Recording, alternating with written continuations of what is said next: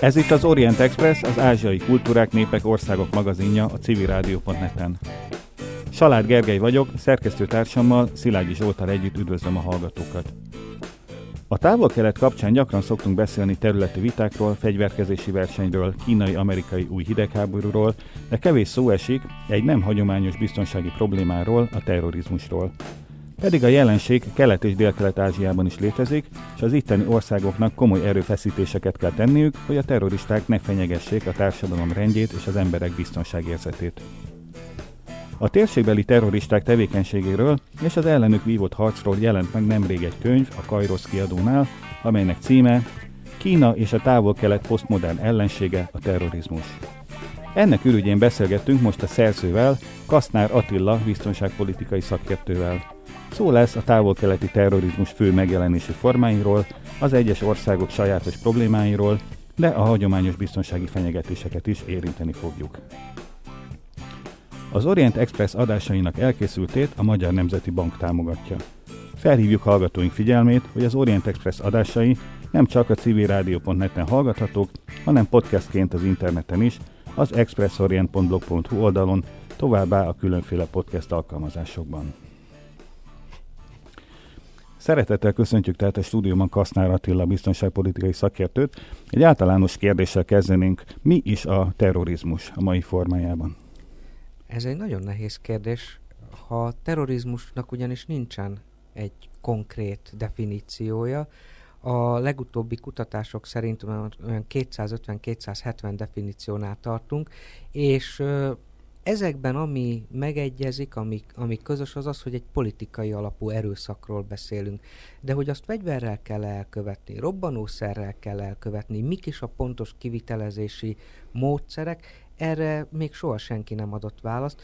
Tegyem hozzá, hogy nem is érdekes senkinek se, hogy választ adjon, hiszen így bármikor lehet bármelyen szeparatista közösségből, vagy egyéb ellenálló közösségből egyszerűen egy terrorista szervezetet képezni, nevezni, amelynek hatására sokkal könnyebb fellépni ezek ellen, az erőszakos közösségek ellen. A könyved címében szerepel a posztmodern jelző.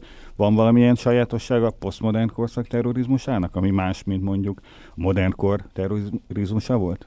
Mindenképpen. Itt gyakorlatilag azzal kell számolnunk, hogy a terrorizmus is egy evolúción megy keresztül, folyamatosan fejlődik, változnak a, a jellegzetességei, és jelenleg mondhatjuk azt is, hogy a, az Európára lecsapó új terrorhullám kezdete óta számolhatjuk a posztmodern kor terrorizmusát, aminek az a sajátossága, hogy a célrendszere az megegyezik a korábbiakkal, azonban az eszközrendszerében alapvető változások mennek végbe, és ennek eredményeképpen elsősorban a mind nagyobb anyagi és mind nagyobb emberéletben való károkozásra törekszik. Ezt látjuk azokban az eseményekben, amik zajlanak. Nem volt valami hasonló ö, korszakhatár kétezer-egy? Tehát ö, az el, első, vagy az előbbi megjegyzésében említett, vagy válaszodban említetted, hogy, hogy mostanában könnyű sok mindenre ráfogni azt, hogy terrorizmust, így a fellépés gyakorlatilag ezzel könnyű, könnyebb, ezzel szemben könnyebb, vagy könnyebb elfogadtatni ez a,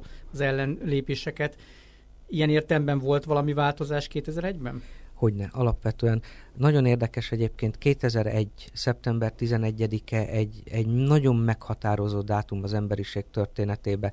Hogyha föltesszük a kérdést egy olyan közösségben, ahol azok, akik kétezer-egy. szeptember tizenegyedikén már betöltötték a tizennegyedik életévüket, hogy mit csináltak azon a napon, akkor egy olyan kilencvenöt-kilencvenhat százalékos valószínűséggel fogják dobni azt a választ, hogy emlékeznek arra, hogy mit tettek ezen a napon, míg hogyha megkérdezzük tőlük, hogy három héttel ezelőtt mit csináltak mondjuk egy szerda délután, akkor nem valószínű, hogy emlékezni fognak róla. Tökéletesen mondod, valóban ez egy óriási korszakhatár, és ugyanígy a terrorizmusnak egy óriási korszakhatára volt ez a kétezer-egy. szeptember tizenegyedikei támadás, hiszen gyakorlatilag a bipoláris világrend után újjá alakuló világrendben ekkor találta meg a, a nyugati kultúra azt a fő ellenségképet, amellyel szemben fellépni kívánt. Térjünk rá most a régióra, amivel a könyvet foglalkozik, meg amivel ugye az Orient Express is foglalkozni szokott, tehát távol-keletre, Kelet-Ázsiára. van valamiféle közös jellemzője a távol-keleti terrorista mozgalmaknak? Ugye a könyvben szó van Japántól kezdve Indonéziáig egy sor országról. Ezek azért nagyon különböző területek, nagyon különböző országok, különböző politikai berendezkedéssel, különböző vallási háttérrel. Van olyasmi, ami közös ezekben, vagy pedig az ellenük foganatosított állami intézkedésekben?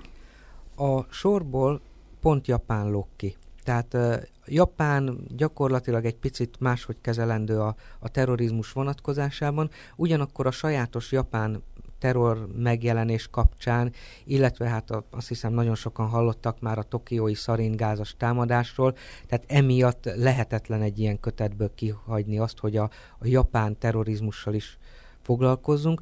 Ugyanakkor arra válaszolva, hogy mi a közös, ez egyértelműen a hálózatosodás. A távol-keleti országok, és elsősorban Indonézia, Malajzia és a, a Fülöp-szigetek ugyanis egy tökéletes hálózati modellt felépítve csatlakoznak a globális terrorista láncba, és ami közös bennük, hogy mindenhol a terrorizmus igazából ott veszi kezdetét, amikor hazatérnek az Afganisztánban harcolt mudzsahidek. Ez viszont megalapozta azt, hogy mindegyik ország terrorszervezetei gyakorlatilag szervesen kötődnek az Alkaidához, majd pedig most az iszlám állam terjeszkedésével kezd ebben egy kis változás lenni, azonban alapvetően azt látjuk, hogy az ázsiai és elsősorban a távol-keleti országokban a, az iszlám állam és az Alkaida közötti összecsapás egy újfajta, egyfajta belső terror háborút is eredményezhet. Ez viszont, mondom, közös benne, hogy mindegyik tulajdonképpen Alkaida alapról indul el, Alkaida alapról építkezik. Akkor a térségben Japánt leszámítva csak e, iszlám terrorizmus létezik?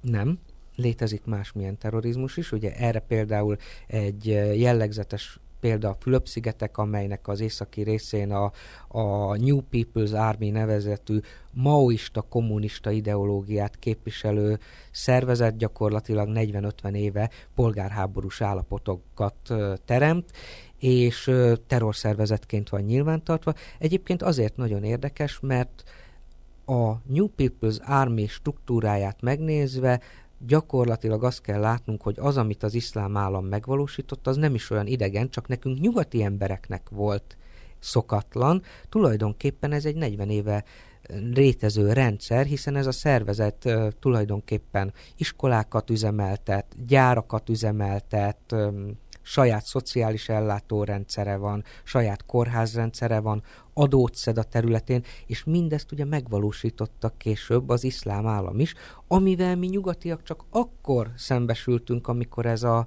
ez az új számunkra új struktúra megjelent a képben, de ebben semmi új nincsen, ez egy évtizedek óta meglévő rendszer. Tipikusan mik a céljai a terrorista mozgalmaknak? A terrorizmus alapvető célja a politikai mm, érdekérvényesítés. Ugye akkor lesz be valakiből terrorista, amikor a adott rendszerben bevett politikai eszközökkel nem tud elérni megfelelő célt.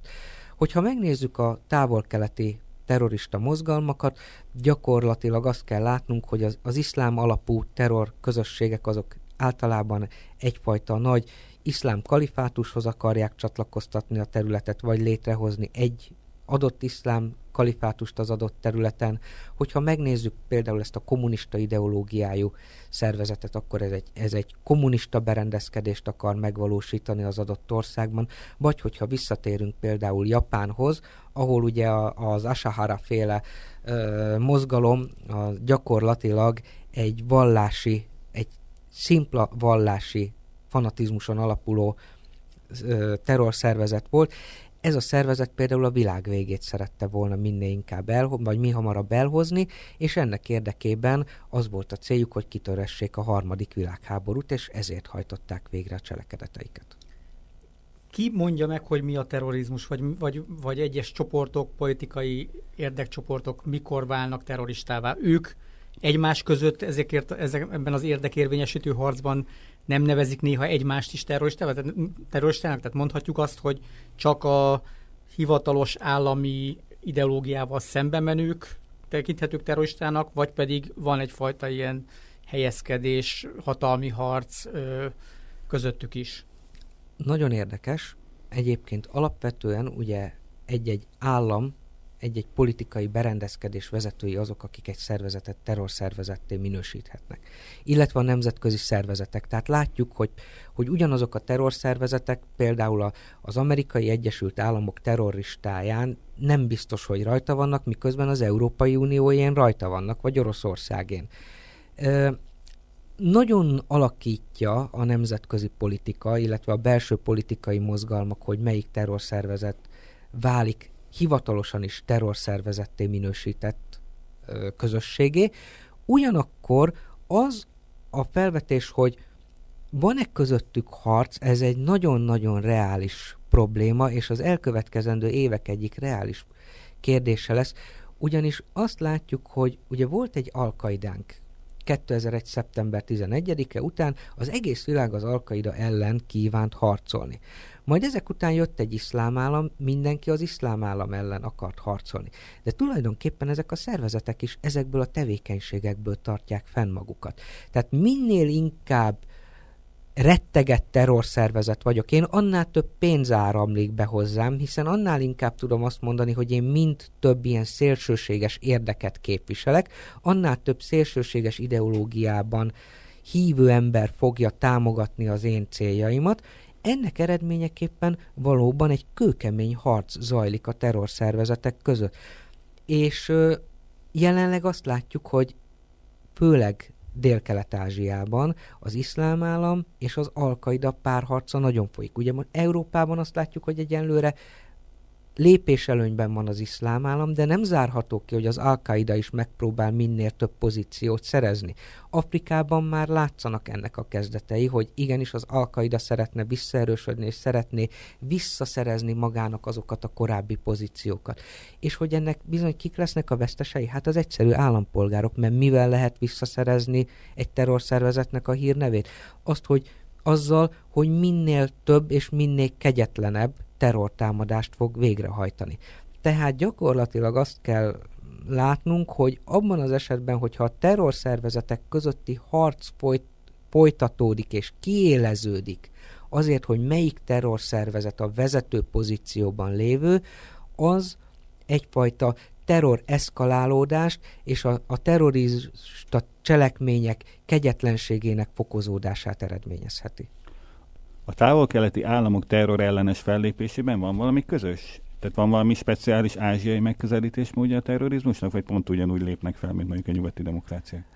Tulajdonképpen a, a fellépés abban, abban különbözik, és kulcs az elhangzott, mint a nyugati demokráciák. Tehát azokban a közösségekben egy picit máshogy kezelik a demokráciát. Ugye ö, például egy kínai demokráciafogás, egy, egy Fülöp-szigeteki demokráciafelfogás, az nem egyezik mondjuk egy európai vagy, vagy amerikai demokráciafelfogással. Egész más eszközökkel tudnak így föllépni. Például az utóbbi időben egyébként az indonéz hatóságokat érte számos jogvédő szervezettől támadás, hogy hát bizony azok, akik bekerülnek, azok sokszor nem követtek el semmit, de gyakorlatilag a kényszervallatások eredményeképpen már nem jönnek ki a, a, a börtönökből, hanem tulajdonképpen akár áltatlanul is az, az áldozattá válhatnak.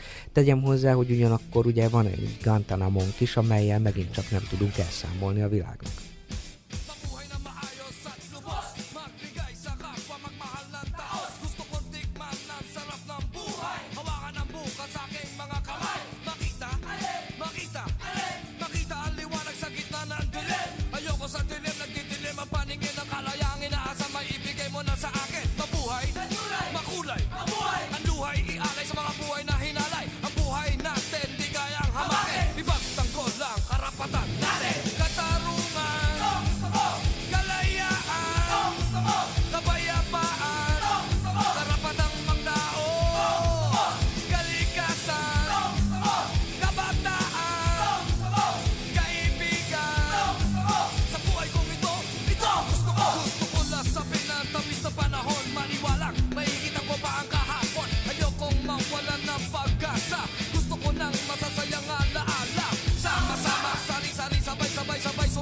sa kulong ng buhay. Mapait ah! o mapait ah! Ang tao'y natitipo pag tumakbo ng matulit. Relax ka lang at pag kumilos ng madalos, kumilos ng maayos at tumiwas ka sa ganos. Di isa lamang ang ating katauhan, bigyang kahulugan ng kasalukuyan. Karangalan, kalusugan, kabutihan sa buhay kong ito.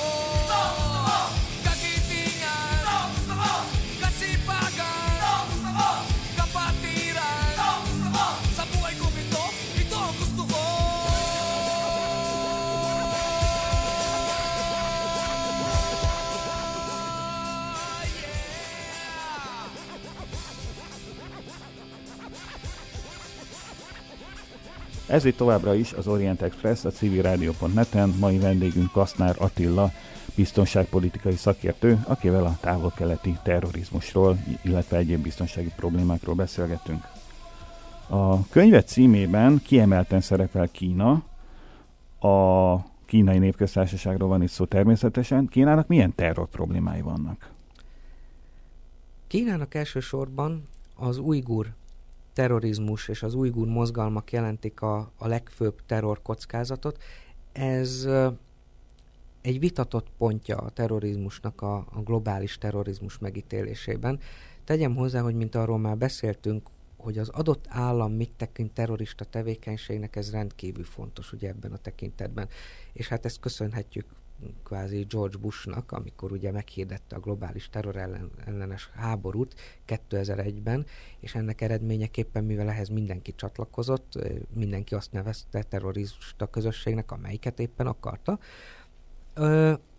A kínai fellépés az ujgurokkal szemben egyértelműen arra vezethető vissza, hogy az ujgur közösség, ez ugye egy muszlim közösség, gyakorlatilag csatlakozott a globális dzsihád mozgalmához. Először uh, afganisztáni Alkaida kiképzést kaptak, majd az utóbbi időben láttuk, hogy megjelentek a harcosaik az Iszlám Állam soraiban, és ez, ezt a tevékenységet hazavíve gyakorlatilag Kínában is igen aktív terror cselekményeket hajtanak végre, más eszközökkel, mint amikhez mi hozzá vagyunk szokva, ugye itt elsősorban a késes támadásokra tudok utalni, amelyeknek viszont a pszichológiai hatásuk egész más, de eljutottak az aktivistáik Pekingig is, és ugye a, a pekingi uh, Tiananmen téren hajtottak végre egy, egy jelentős támadást, amelynek viszont nagyon jelentős a, az üzenete, azaz átvitt üzenete a, a kínai vezetés felé, hogy komolyan kell venni ezt a, ezt a fenyegetést. Itt ugye ezért nem a teljes ujgur közösségről van szó, hanem csak bizonyos ujgur elemekről. Itt ugye tizenegy milliós népről beszélünk, amiről azért feltételezhetjük, hogy nem mint terroristák. Hogyne, és ez, ez egy nagyon jelentős gondolat, hogy például a nyugat-európai közvélemény, sokszor sajnos a sajtó befolyására is, úgy tekint általában a muszlimokra, hogy azok terroristák, de hát nem minden muszlim terrorista, aki, aki muszlim vallású, sőt, éppen hogy nem. És ugyanígy kell erre is tekintenünk, hogy nem minden ujgur természetesen terrorista, de az ujgurok között is vannak olyanok, akik terrorcselekményeket hajtanak végre. Amikor ujgurokról szó van a nyugati médiában, akkor inkább így az áldozati szerepben szokták őket ábrázolni, tehát ismerjük ezeket az átnevelő táborokat, az ilyen high-tech megfigyelési rendszereket, amiket a kínai hatóságok uh, Szintjánkba, tehát az ujgur autonóm területen uh, kísérleteznek uh, ki. A kínai fellépés az nem aránytalan a terrorfenyegetettséghez képest? Tehát mondjuk ilyen, mondjuk ilyen terrorista szakértői szempontból nézve arányos a kínaiaknak az a tevékenység, amit Szintjánkban folytatnak az ujgurok vonatkozásában? Az ujgur terrorizmussal kapcsolatos kínai fellépés, azt hiszem, hogy elsősorban a kínaiaknak kell megítélniük, hogy mennyire tartják arányosnak. Amikor azt nézem, hogy hogy az ujgur szeparatista mozgalmak, az ujgur terroristák, aktivistái megtámadnak egy, egy pályaudvart, és ott negyven embert halálra késelnek, akkor gyakorlatilag a, a fellépés az egyetlen demokráciában sem lenne kérdés, hogy mennyire erős. a, az adott körülmények, az adott közösségben bevezetendő körülmények kulturális, szociális vonatkozásokban nagyon sokszor befolyásolják azt, hogy mi is a helyes fellépés. Én azt hiszem, hogy, hogy ezek a fellépések, ezek semmivel sem minősíthetők durvábbnak, mint mondjuk a világ más részén. Mint amikor mondjuk behatolok egy terrorista táborba, és ott gyakorlatilag mindenkit halálra lőnek, akár milyen országhoz tartozó kommandós alakulatok. Minek köszönhető az, hogy ez, ez most ennyire kúrens téma lett a nemzetközi sajtóban, vagy nyugaton is? Ugye, ha, ha visszaemlékezünk, akkor gyakorlatilag ugye az ujgurokkal szembeni terrorista ellenes fellépés, az igazából kétezer-egyhez is köthető, tehát már húsz éves, ugye akkor mondták azt a kínaiak, hogyha a világ elismeri az ujgur, te, ujgurok tevékenységét terrorizmusnak, akkor ők is a nemzetközi terrorizmus elleni harchoz csatlakoznak. Ö, va, történt valami újdonság mostanában, amiről esetleg nem tudunk, vagy most nagyon határozott lett a fellépés, és ez vágtak, verte ki a biztosítékot nyugaton? A, az, hogy a nyugat most így reagál erre a, a fellépésre, ez gyakorlatilag én inkább oda vezetném vissza, hogy érdemes megnézni azt a fajta kritikus hangvételt, amely például az oroszokat érte, amikor a csecsenekkel szemben felléptek. Így gyakorlatilag Kína az elmúlt húsz évben olyan pozíciókat szerzett a világban, és olyan globális uh, nyereségeket hajtott a saját malmára, olyan mértékben megerősödött a nemzetközi politikában, hogy gyakorlatilag azok az országok, amelyek most támadják ezzel, a fe, ezzel a, az ujgurok elleni fellépés erősségével a Kínai Népköztársaságot, tulajdonképpen Kínát a nemzetközi porondon kívánják gyengíteni. Tehát az elsődleges cél az nem az, hogy, hogy fölhívjuk arra a figyelmet, hogy emberekhez emberi jogilag mennyire elítélendő, nem, hanem az, hogy gyakorlatilag Kína nemzetközi pozícióit egy picit megpróbálják gyengíteni. Ahogy, ahogy mondom, ezek a fellépések, ezek az adott környezetben, az adott kulturális környezetben, az adott szociális környezet, szociológiai környezetben semmivel sem durvábbak, mint a korábban megszokottak. Ezek, ezek így zajlottak, így fognak zajlani. Ö, a megítélés pedig csak attól függ, hogy az adott állam mennyire erős a nemzetközi porondon, és azt mennyire érdekem nekem gyengíteni. És ezzel ugye tudom Kínát gyengíteni. Én erre tudom visszavezetni ezt a kérdést. A kínai kormányzati kommunikáció vagy propaganda nagyon szokta hangsúlyozni az ujgur szeparatista vagy terrorista mozgalmaknak a nemzetközi kapcsolatait. Tehát ugye folyamatosan összehozzák őket az iszlám állammal, közép-ázsiai mindenféle terrorista kiképző táborokkal, egyebekkel. Ezek a nemzetközi kapcsolatok, ezek valósak? Tehát a kínaiak igazat mondanak, amikor azt mondják, hogy az ujgur aktivistáknak szoros kapcsolatuk van mondjuk az iszlám állammal? Ezek valósak, ezek a kapcsolatok, tehát valóban azt kell látnunk, hogy a, az ujgur szélsőségesek, és itt ugye megint csak vissza kell utalnunk arra, hogy nem az a tíz millió ujgur, aki, aki él a területen, hanem az ujgur szeparatista mozgalmak ö, aktivistái nagyon aktívan vesznek részt ezekben a, a közép-ázsiai mozgalmakban, és itt megint csak visszautalnék az Alkaida hálózathoz csatlakozott különböző közép-ázsiai terrorszervezetekhez. Tulajdonképpen azt látjuk, hogy a kiképzőtáboraik Kína határain kívül vannak, tehát Afganisztánban, illetve volt szovjet utódállamokban. A búvóhelyeik általában ott vannak, ahonnan gyakorlatilag átdobják a határon az aktivistáikat, végrehajtják a terrorcselekményeket, és aki életben marad, az is ide menekül vissza. Ez az egyik, amit látunk. A másik az, hogy több száz harcosuk aktívan vett részt például a, a, az iraki, szíriai területeken az iszlám állam soraiban. A másik. A harmadik, amit látunk, hogy Indonéziában például jelentős a megjelenésük az ujgur szélsőségeseknek, akik indonéz szeparatista, indonéz terrorszervezetekhez csatlakoznak, és hát bizony tartóztattak már le úgy ujgurokat Indonéziában, hogy bizonyíthatóan merényletre készültek. a kínai állam mennyire vesz részt a nemzetközi terror elleni harcban, és mennyire egyfajta magányos harcosként próbálja a saját problémáit megoldani? Ugyanúgy, mint ahogy a, a nemzetközi katonai fellépésekben, a nemzetközi békefenntartó tevékenységben Kína szerepe erősödik, mindinkább jelen van Kína is a nemzetközi terrorellenes fellépésben, természetesen a maga módján. Ez azt ez is jelent, jelent? Ez, a, ez azt is jelenti, hogy azért a kínai fellépés az még mindig egyfajta visszahúzódottabb, kevésbé aktív szerepvállalás, mint mondjuk egy, egy amerikai vagy ö, nagy-britanniai, vagy, vagy francia fellépés.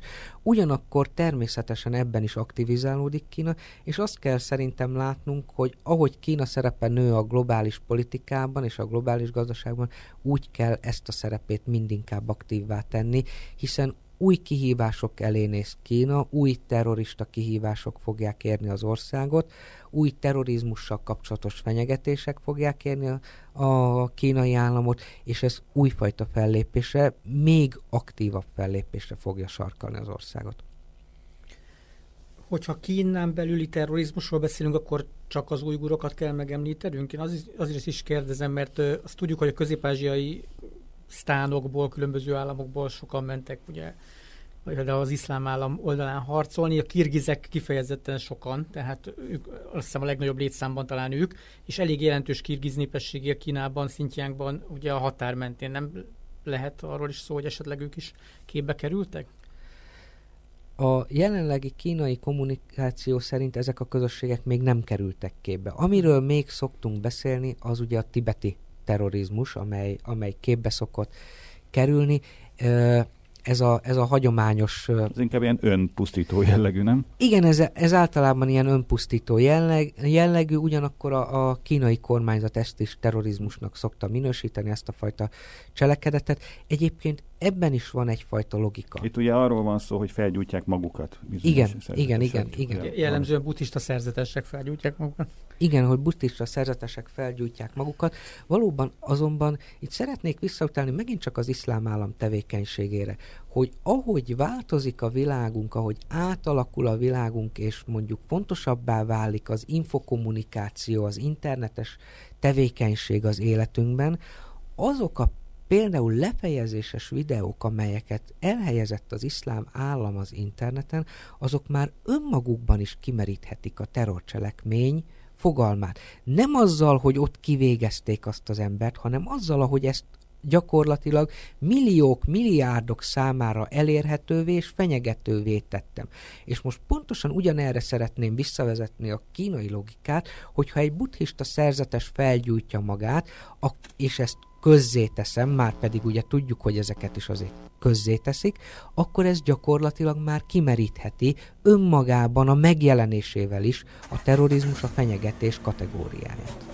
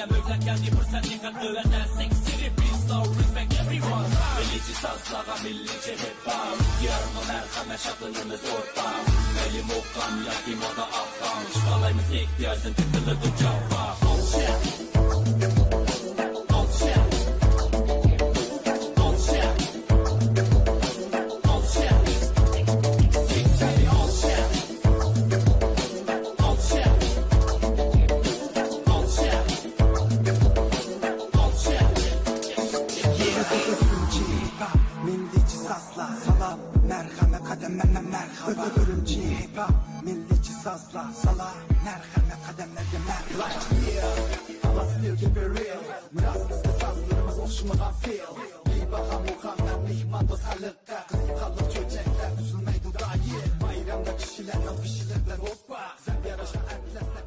Ez itt továbbra is az Orient Express a civil rádió pont net-en. Mai vendégünk Kasznár Attila, biztonságpolitikai szakértő, akinek Kína és a távol-kelet posztmodern ellensége, a terrorizmus címmel jelent meg nemrég könyve a Kairosz kiadónál.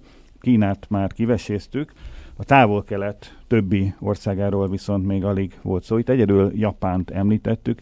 Japán vonatkozásában ezen a bizonyos Aum Shinrikyō szektán kívül másfajta terrorfenyegetettség létezik? Jelenleg nem. Viszont az Aum Shinrikyō egy olyan szervezet, amely, amely gyakorlatilag alapvetően formázta át a, a terrorizmussal kapcsolatos fogalmi nézeteinket, hiszen tulajdonképpen ez a szervezet, amely először követett el a világon vegyi fegyverrel terrortámadást. És most mindenki arra gondol, hogy gyakorlatilag a, a tokiói metrómerényletre gondolok, holott nem. A szervezet ugyanis előtte kipróbálta egy japán kisvárosban a, az eszközeit, és már korábban, egy évvel korábban végrehajtott egy, egy vegyi fegyvertámadást, amelyet akkor még nem kötöttek ehhez a szervezethez. Ez az egyik. A másik pedig az, hogy a, a Japánban megvalósuló a, a, az Asahara által létrehozott Aum Shinrikyō szervezet által megvalósított terror közösség egy olyan érdekes vallási szélsőségen alapuló terrorista mozgalom, amely, amely azt hiszem kihagyhatatlan egy ilyen kötetből, illetve talán kihagyhatatlan abból is, hogy gondolkodjunk, hiszen megvilágosítja számunkra azt, hogy, hogy mennyire lényeges a terrorszervezetek számára a vallási fanatizálás. Hiszen a vallás, míg sokszor arról beszélünk, hogy vallási alapú terrorizmus, a vallás csak egy hordozó eszköz, amellyel embereket befolyásolni lehet. Maga a terrorista cél az ugyanaz, egy politikai hatalomszerzés, és ugyanez volt gyakorlatilag a Shinrikyónak is a, a célja, amely szervezet a mai napig él, és amely szervezet a mai napig tevékenykedik, és jelentős gazdasági érdekeltségei vannak. Úgy Japánban, mint például Oroszország keleti területein. Maguk a terrortámadások, ha jól emlékszem, a kilencvenes évek elején voltak. Azóta egyszerűen olyan szorosan megfigyelik ezt a társaságot, hogy nem képesek újabb akció végrehajtására? Gyakorlatilag tökéletesen így van. Nagyon-nagyon szoros felügyelet alatt állnak, és itt egy nemzetközi fellépésről beszélhetünk, hiszen azzal, hogy, hogy amikor Asahara börtönbe került, letartóztattak, illetve hát ugye nem is olyan régen, három éve végezték őt ki, a szervezetet átmentették Ázsia más területeire és elsősorban Oroszországba, gyakorlatilag itt mindenki felfogta a nagypolitika világába, hogy milyen fenyegetettséggel néz szembe, és nagyon-nagyon szoros úgy a, a dél-koreai, az orosz és a japán fellépés is a szervezettel szemben, hogy gyakorlatilag mozdulni se tudnak. A könyvednek talán a nagyobbik része az Dél-Kelet-Ázsiáról szól. Itt ugye olyan sok nemzetiségű és jelentős muszlim jelenléttel rendelkező államok vannak, mint mondjuk Indonézia, vagy Malajzia, vagy Fülöp-szigetek. Itt a, a terrorista szervezetek mennyire dolgoznak össze? Tehát mondjuk egy malajziai és egy Fülöp-szigeteki muszlim terrorszervezet között van összejátszás? Ez a három állam gyakorlatilag az egész dél-kelet-ázsiai térség terror szempontból kulcsállamainak közössége. És ha ránézünk a földgömbre vagy a térképre, látjuk, hogy ezek, ez a három ország ez gyakorlatilag egy földrajzi egységet képez. És egy kulturális egység, egy sokszor egy-egy családi egység, hiszen a Fülöp-szigetek déli területe és például Malajzia keleti területe, vagy Indonéziának ez a területe, ezek nem csak, hogy gyakorlatilag az adott térség viszonyai között közelesnek egymáshoz, de kulturálisan nagyon, nagyon szorosan összetartoznak, és ezek között a térségek közötti terrorista együttműködés gyakorlatilag alapvetően határozza meg azt a viszonylag magas szintű, sőt, kimondhatjuk magas szintű terrorfenyegetettséget, amely megjelenik a térségben. Ezekben az országokban tevékenykedő szervezetek, elsősorban a, az indonéz Jema Islamia nevezetű terrorszervezetnek a, a vezetésével egy olyan hálózatot alkottak, amely tulajdonképpen az egész globális dzsihadnak a háttérterületét is biztosítja. Az itt működő szervezetek ö, céljai között megjelenhet esetleg a szeparatizmus, de mondjuk kifejezetten gazdasági érdekből nem végeznek tevékenységet? Tehát nem arról van szó, hogy itt esetleg ö, hát a csoportokat vezető személyek ö, gazdasági befolyásának növelése a cél, vagy a szervezet gazdasági befolyásának növelése a cél? Mint mindenhol, mint minden terrorszervezet vezetője, természetesen, mint arról beszéltünk korábban, de ők is szeretnének valamiből megélni. Tehát ez egyfajta bevételi forrás is. Ráadásul ezek a szervezetek, ezek mintapéldái lehetnek annak, hogy hogyan kell a gazdasági életbe a, a fekete gazdaságon keresztül, a különböző családi kapcsolatokon keresztül pozíciókat szerezni. Például ö, láthatjuk, hogy a Fülöp-szigeteken tevékenykedik olyan terrorszervezet, amely például ezt a gazdasági jelenlétet olyan szintre fejlesztette, hogy gyakorlatilag mindenkit átverve a Fülöp-szigetekre érkező gyógyszer segélyeket ez a terrorszervezet osztotta szét. Vagy például az Amerikai Egyesült Államokból érkező fegyver beszállítások egy része is végül a szervezet kezében landolt. Elsősorban a Fülöp-szigetek déli részein ezek a szervezetek olyan hálózatokat hoztak létre, amelyeknek a segítségével ezeket a fegyver- és gyógyszerszállítmányokat tulajdonképpen ö, koordináció alá helyezhették, és saját maguk oszthatták szét. Hát gyakorlatilag igen, azt látjuk, hogy itt nagyon jelentős gazdasági érdekek is vannak emögött, és amint már korábban beszéltünk róla, például ugye a New People's Army megint csak a Fülöp-szigeteken olyan gazdasági struktúrát épített ki, amelyet később leutánzott gyakorlatilag az iszlám állam, illetve hát megint csak el kell mennünk Indonéziába, hiszen a terület kulcsa, kulcs terror szervezete a Jema Islamia, amely gyakorlatilag a globális terrorizmusnak is a, a kulcs szervezete. Ez a szervezet is számos gazdasági érdekeltséget működtet, termelőüzemei vannak, olyan iskolái vannak. Hát itt gyakorlatilag azt látjuk, hogy sokszor államok működnek az államon belül egy-egy terrorszervezet felügyelete alatt. És az igazi államok, vagy az elismert államok mennyire működnek együtt a terrorizmus ellen? Ugye Fülöp-szigetek egy katolikus többségű ország, egy jelentős muszlim kisebbséggel, Indonézia meg egy muszlim többségű ország jelentős keresztény kisebbséggel. Ezek a nagyon vegyes és sokszor ellentmondásos államok, kultúrák mennyire tudnak összedolgozni a terrorizmus elleni harcban?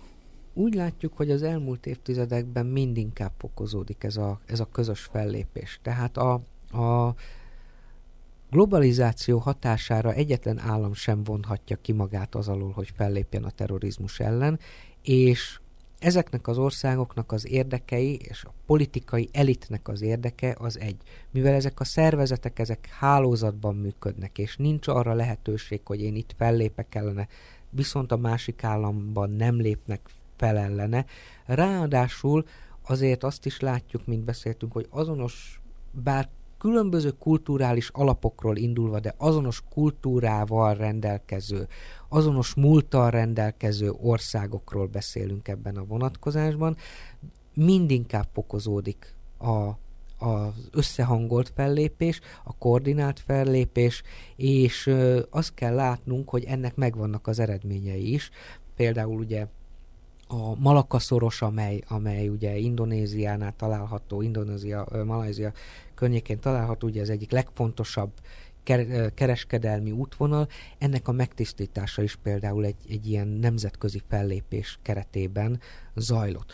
Ugyanakkor, és visszatérve az előző kérdés is, hogy milyen gazdasági összefüggései vannak a, a terrorizmusnak a térségben, látni kell azt is, hogy hagyományosan is a kalózkodás egyik kulcs területével állunk szemben. És ezek a terrorszervezetek gyakran hajtanak végre kalóztevékenységet, amellyel tulajdonképpen fedezni szeretnék a az anyagi szükségleteiket.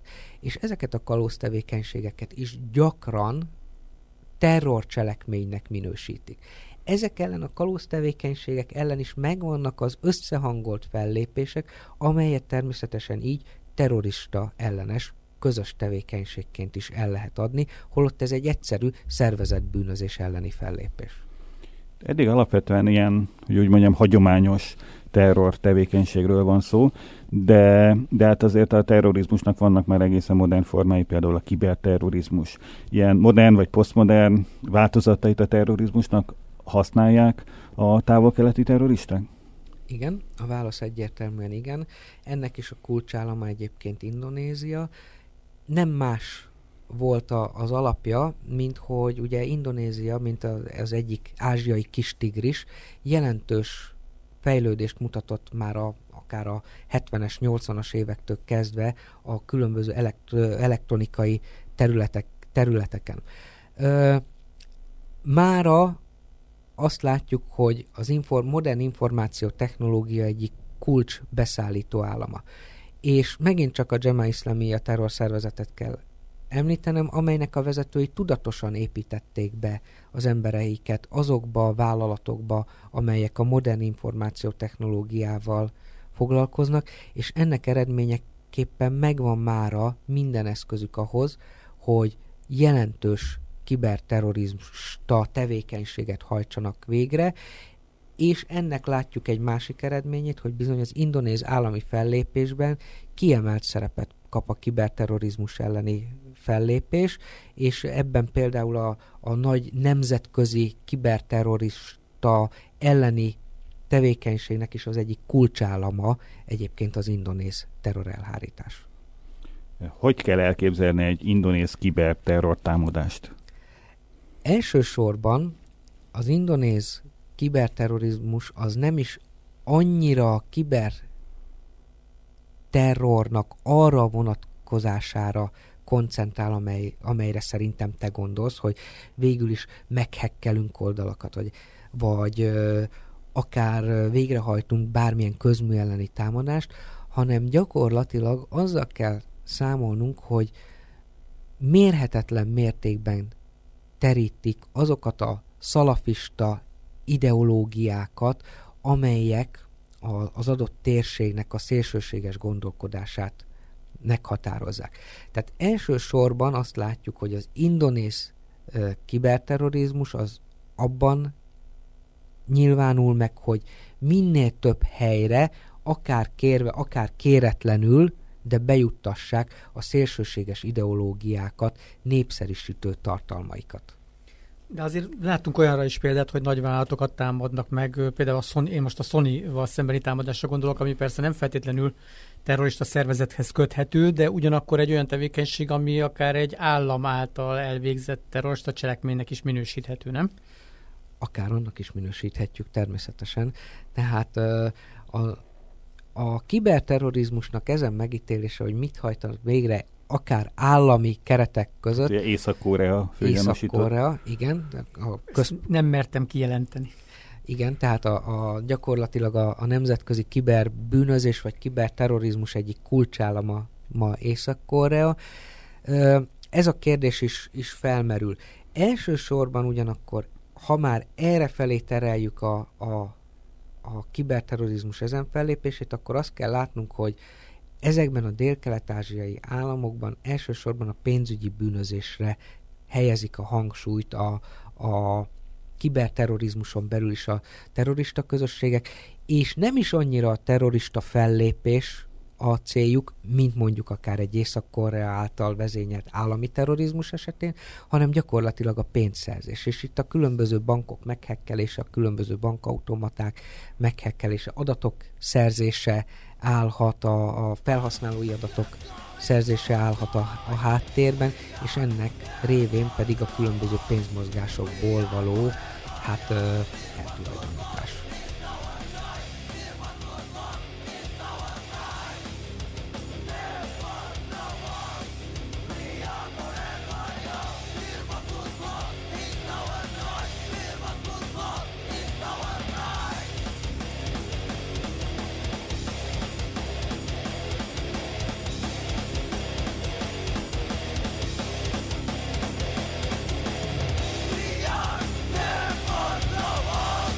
We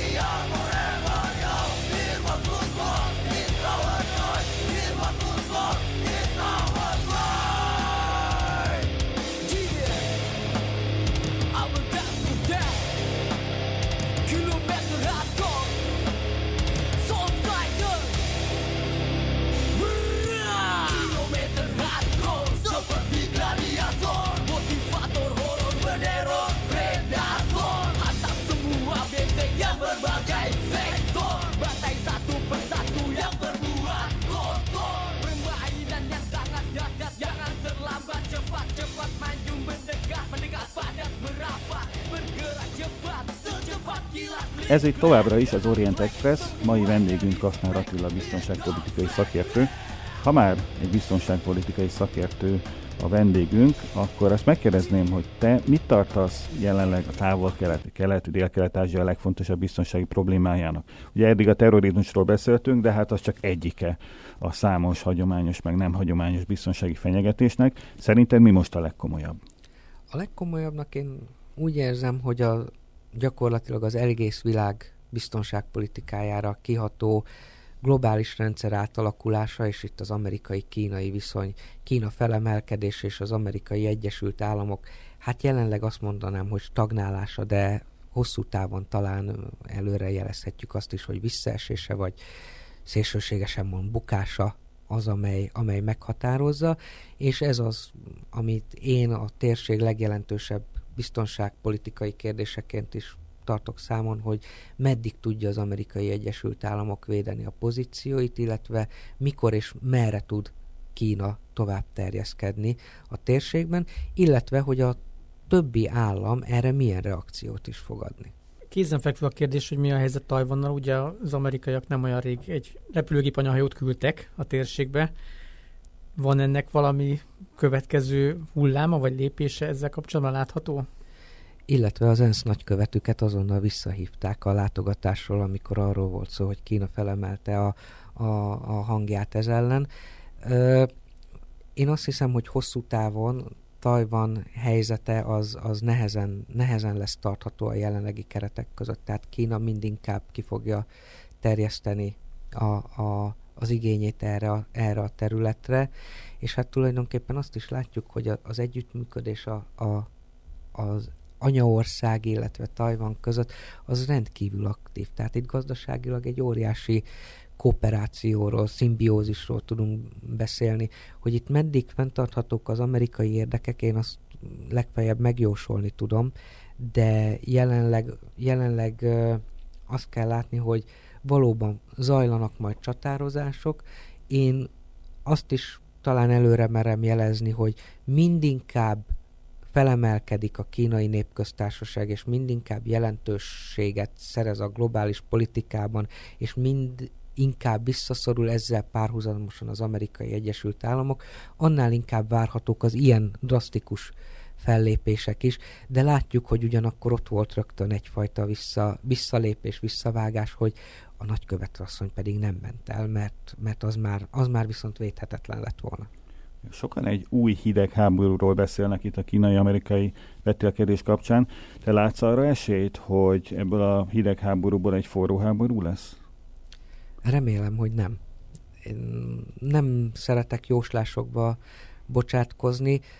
A történelem sajnos azt mutatja, hogy mindig voltak összecsapások, amikor egy nagy hatalom felemelkedett, egy másik pedig, pedig hanyatlóban volt, vagy amikor éppen két nagy hatalom volt együtt a területen. Talán ennek az egyik legjelentősebb, vagy leg, hozzánk legközelebbi példája az ugye a Szovjetunió és Amerikai Egyesült Államok közötti konfliktusrendszer, amely ugye megoldotta tulajdonképpen ezt az egész kérdést úgy, hogy közvetlen összecsapást nem generált, ellenben lenyomta a harmadik világba a konfliktusokat, és ezt ugye megint csak Ázsia, lássuk azért a koreai háború, vagy akár a vietnámi háború kapcsán, vagy éppen Afrika szenvedte meg. Nehezen tudok elképzelni egy olyan szituációt, főleg a, a kiélezett gazdasági versenyhelyzetben, és itt elsősorban lehet talán gondolkodni abban, hogy, hogy a nyersanyaga készletek beszerzése mindkét országnak mennyire lesz fontos, amelyben esetlegesen ne kerülhetne sor a nagyon távoli jövőben valamiféle véle konfliktusra, de azt hiszem, hogy jelenleg talán azt is mondhatjuk, hogy ez talán megint egyfajta kihelyezett konfliktus lesz. De, de jóslásokba bocsátkozni nagyon nem bárnék ebben a kérdésben. Azért egy rövid távú jóslásra megkérdélek, hogy a Biden adminisztráció, ami ugye néhány hete lépett hivatalba, szerinted milyen Kína politikát fog folytatni? Igyekszem olvasni az amerikai sajtót ezzel kapcsolatban, és hát óriási viták zajlanak azzal kapcsolatban, hogy egyáltalán mit kezdjenek ezzel az egész Kína kérdéssel. Nagyon érdekes, mert ugye nem is olyan régen jelent meg Magyarországon is egy, egy a, a, a Xi Jinping által jegyzett kötet, amelyben még az Obama adminisztrációval való nagyon jó együttműködést ecseteli a, a kínai államfő. És tulajdonképpen, hogyha azt nézzük, hogy ö, miket látunk Barack Obama szerepéről, hogy ő igazából ott van a Biden adminisztráció mögött, hiszen éppen közelmúltban jelent meg ugye Ma- Magyarországgal kapcsolatosan is egy állásfoglalása Obamának, akkor azt is mondhatjuk, hogy talán reménykedhetünk abban, hogy a két állam közötti kapcsolatok azok normalizálódni fognak. Én ugyanakkor azt is hozzátenném, hogy Kína további gazdasági erősödése nem indokolja azt, hogy a két ország kapcsolatai elmenjenek a, a jó irányba. Ugyanakkor mindkét állam hosszú távú érdeke az, hogy gyakorlatilag normalizálódjanak a kapcsolatok. Tehát láttuk, hogy ugye a Trump adminisztráció is bejelentette a különböző büntetővámokat, óriási büntetéseket helyeztek kilátásba Kínával kapcsolatosan, majd ennek töredékét valósították meg, hiszen gyakorlatilag az amerikai piac is összeomlott volna. Én reménykedem benne, hogy itt uh, hamarosan azért egy viszonylagos, kölcsönös win-win helyzet kialakítására fognak törekedni a, a résztvevő felek. Az előző amerikai adminisztráció, tehát a Trump kormányzat Kelet-Ázsiában az egyik legfontosabb problémának, természetesen a kínai probléma halmaz mellett Észak-Korea kérdését tartotta. Szerinted az észak-koreai fenyegetés az valós? Tehát Észak-Korea valóban fenyegetés jelent a külvilágra, a szomszédaira, vagy esetleg Amerikára nézve, vagy pedig csak valamiféle ürügyként használják Észak-Koreát arra, hogy ott legyenek az amerikaiak a térségben, rajta tartsák a szemüket ott a, a régión, nem tudom, mindenféle rak- rakétavédelmi rendszereket telepítsenek Dél-Koreába. Tehát szerinted mennyire ürügy az észak-koreai fenyegetés, és mennyire valós fenyegetés?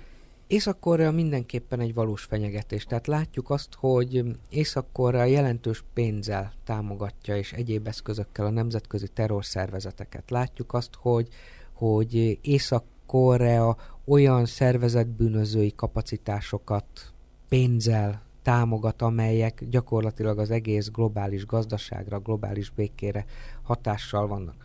Ugyanakkor az a kérdés is jogos, hogy és, és mit is tud tenni Észak-Korea. Tehát gyakor, gyakorlatilag azért az észak-koreaiak keze is kötve van. Ha abba belegondolok ugyanakkor, hogy bármikor kitörhet egy, egy észak-koreai, dél-koreai háború, annak az eszkalódálása olyan globális konfliktus halmazt borítana a világra, amelynek eredményeképpen azt kell mondanom, hogy igen, Észak-Korea reális veszélyforrása a világ békéjének.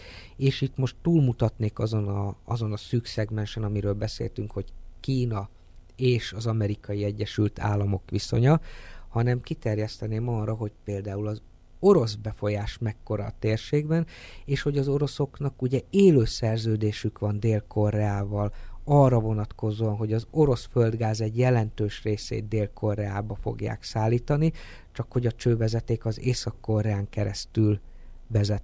Tehát, hogyha itt bármiféle konfliktus kitör a két ország között, akkor gyakorlatilag egy olyan óriási, nagyhatalmi ö, dominót dönt össze, amely senkinek nem érdeke, tehát megint csak oda kell kiutatnunk, hogy Észak-Korea kulcspozícióban van.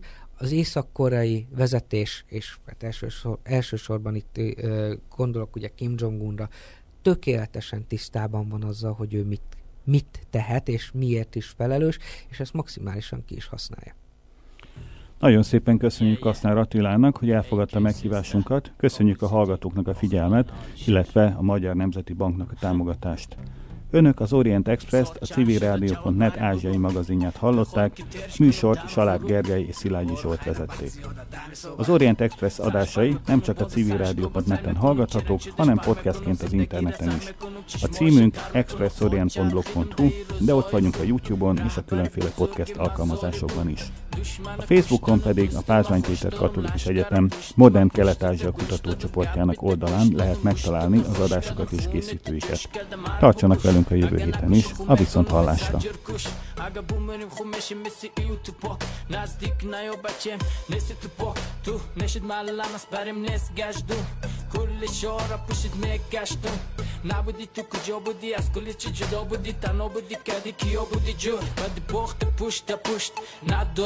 Yeah.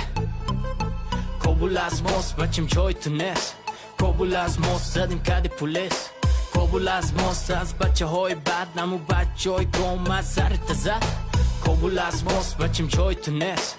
Kobul az most, zadim kadi pulis. Kobul az most, az bacsa hoj bad, namu bacsoy goma sartaza. Dubora mibinim ora mejor sarit bat. Dubora mishnu kora migra sarit dat. من ترسیزم وقتی میفتشد و عربت فیلیر من اینجا کدوم از هر طرف میگن که من بدوم ولی تو سرت گرم از سر لدو هر طرف میری میگی چو شکیم کو الکاپون خو کچکیم بود پولچرخی جای جرمای کچکیم بود بیا گذورت میرسه بولچکیم کو نمیکنم ترک من هیچ وقت اینجره چیزی که ازش نمیترسم رنجره فکرم جمع همش گوش و زنگم آواره و روزگان و بازمانده ایده من زنگم نمیخورم بازی ده دلار رو هزاری ما نسل سومیم نسل شفه و مزاری کابول از ماست بچم جای تو نیست کابول از ماست زدیم کت پولیس کابول از ماست از بچه های بد بچه هایی که از کل چیز شده چپ کابول از ماست بچم جای تو نیست کابول از ماست زدیم کت پولیس کابول از ماست از بچه های بد بچه هایی که از کل چیز شده چپ اینجا کابول از لالا جایی که نفس کشیدن جرم است سرکای کابول خود دست ماست هیپ هاپ شم برم خیلی خاصه سرکای کابول ما جست جو کردیم و تو زوی نبود که مثل ماشه اینجا کابول از لالا جایی که نفس کشیدن جرم است سرکای کابول خود دست ماست هیپ هاپ شم برم خیلی خاصه سرکای کابول ما جست جو کردیم و تو زوی نبود که مثل ماشه